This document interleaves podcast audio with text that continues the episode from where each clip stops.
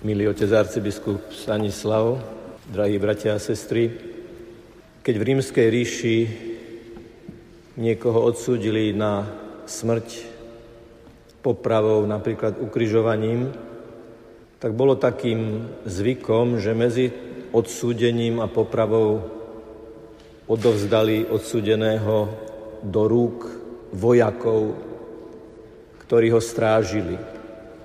A mohli ho potupovať, mohli ho byť, mohli ho ponižovať. A takto vznikla tá zlovestná hra na kráľa. Odsudeného obliekli ako kráľa. Dali mu nejaké šaty, na hlavu mu dali nejakú korunu, alebo čosi, čo malo tú korunu pripomínať. A tak toho potupovali. V bolo, že ty si kráľ a my ťa môžeme byť, môžeme na teba pluť a môžeme sa ti vysmievať. Toto robili aj s pánom Ježišom. Aj s ním vojaci hrali túto hru na kráľa a v rámci nej bol aj trním korunovaný.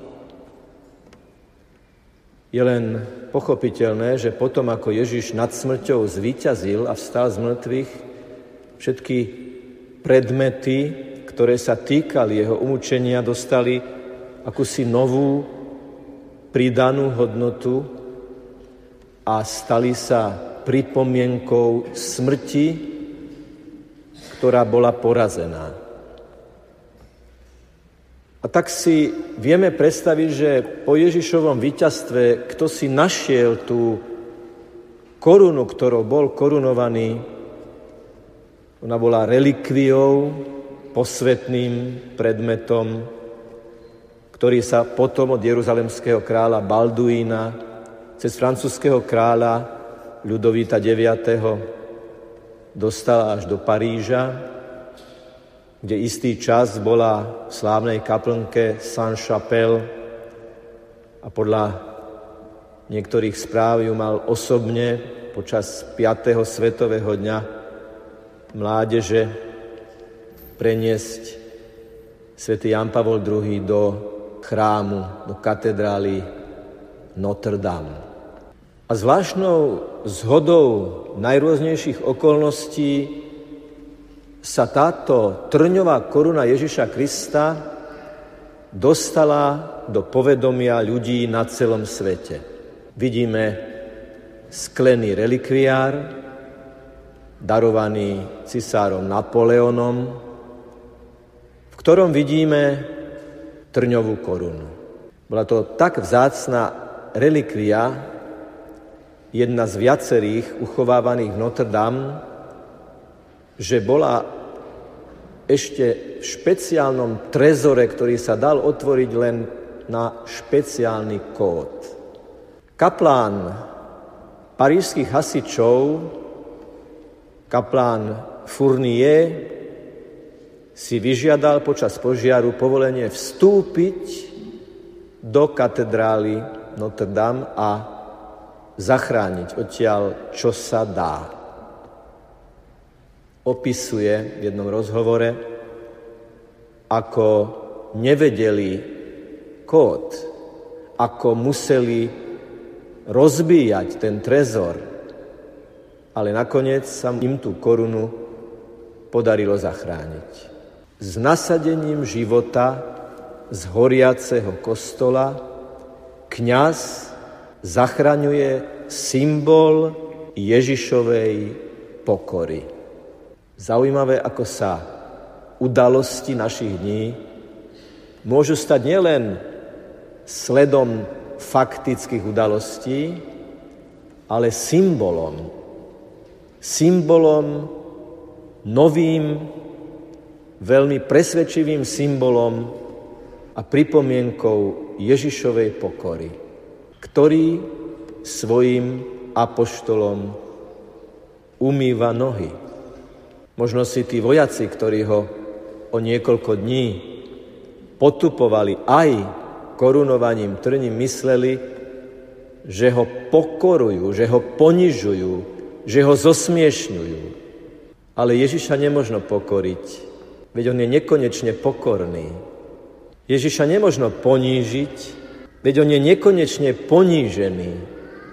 A tak ako perla, aj keby bola hodená do hnoja, zostáva perlou, tak Ježiš uprostred nenávisti a nepochopenia kráľuje svojou pokorou a svojim milosrdenstvom.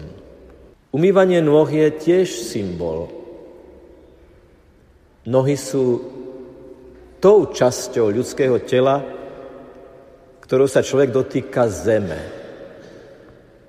Očistiť nohy teda môže znamenať očistiť vzťah človeka k materiálnemu svetu, k svetu ako takému, k zemskej príťažlivosti v tom prenesenom zmysle slova.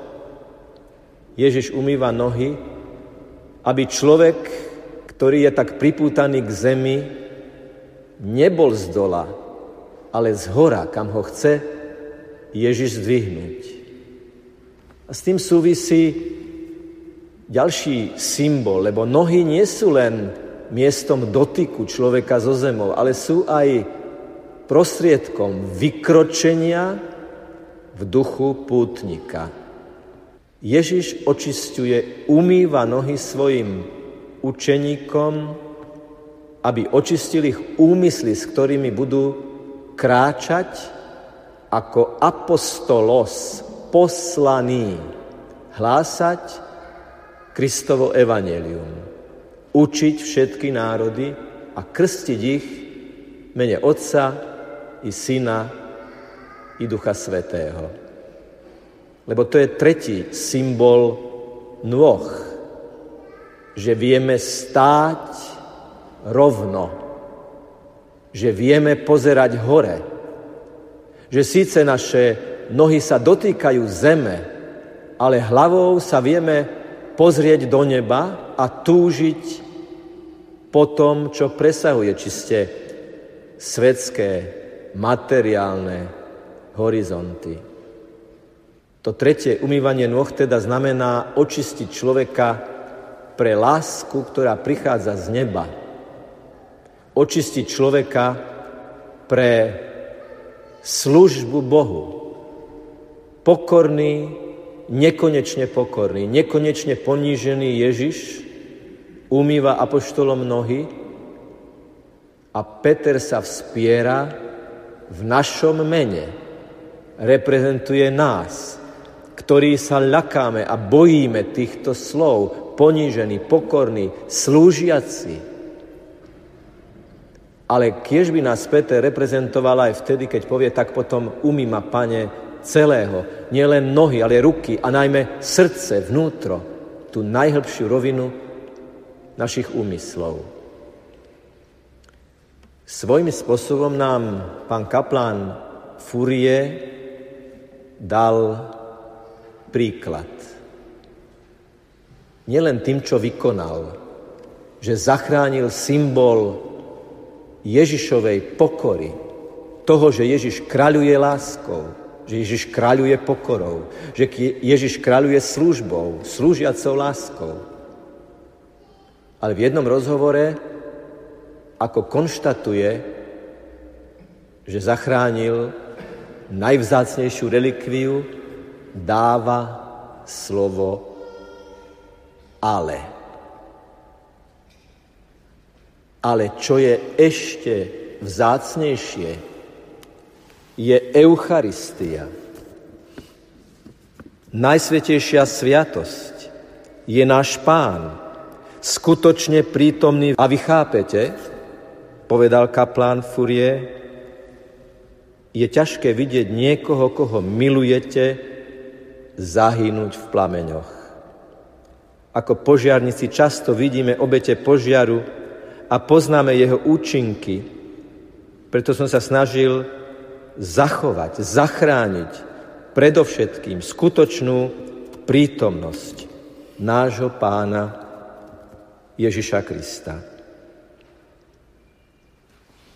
Kaplán nám teda hovorí, kaplán Furier nám teda hovorí, že kým trňová koruna je pripomienkou Ježišovej pokory z minulosti.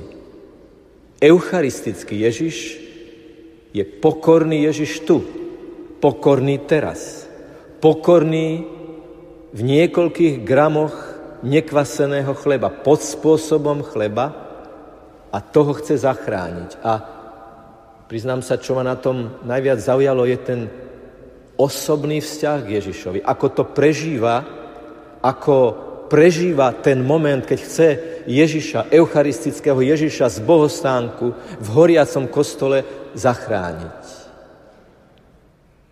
Bratia a sestry, dnes je deň kňazov. Dopoludnia sme sa tu stretli so všetkými kňazmi našej arcidiecézy a obnovili sme si kňazské sluby, ktorých esenciou je zachrániť Ježiša pre svet. Ježiša klásť na prvé miesto, jemu slúžiť, jemu sa oddať, jemu sa poddať, byť jeho služobníkmi a jeho postaviť vždy na prvé miesto. Bol som úplne sám v katedrále, uprostred horiacich úlomkov padajúcich zo stropu. Vzýval som Ježiša, aby nám pomohol zachrániť jeho domov. Hovorí kňaz, ktorý z horiaceho chrámu zachraňoval Ježiša. Dovolte, aby som naše uvažovanie teda zakončil opäť slovami tohto kňaza, ktorý, ako to píšu svetské médiá, sa stal hrdinom Francúzska dnešných dní. Myslím, že z jeho vypovedí je ale jasné, že chce, aby hrdinom, skutočne tým, ktorý bude postavený na prvé miesto skutočného hrdinu, je Ježiš. A tak mi dovolte zakončiť našu úvahu jeho slovami. Začali sme post prijatím popola so slovami Pamätaj, že si prach. A bol to taký náš minimálny post. Teraz katedrála šla do popola, aby nezmizla, ale aby sa objavila silnejšia. Ako my, kresťania, sa staneme silnejšími po vzkriesení nášho pána Ježiša Krista. Nech je pochválený Pán Ježiš Kristus.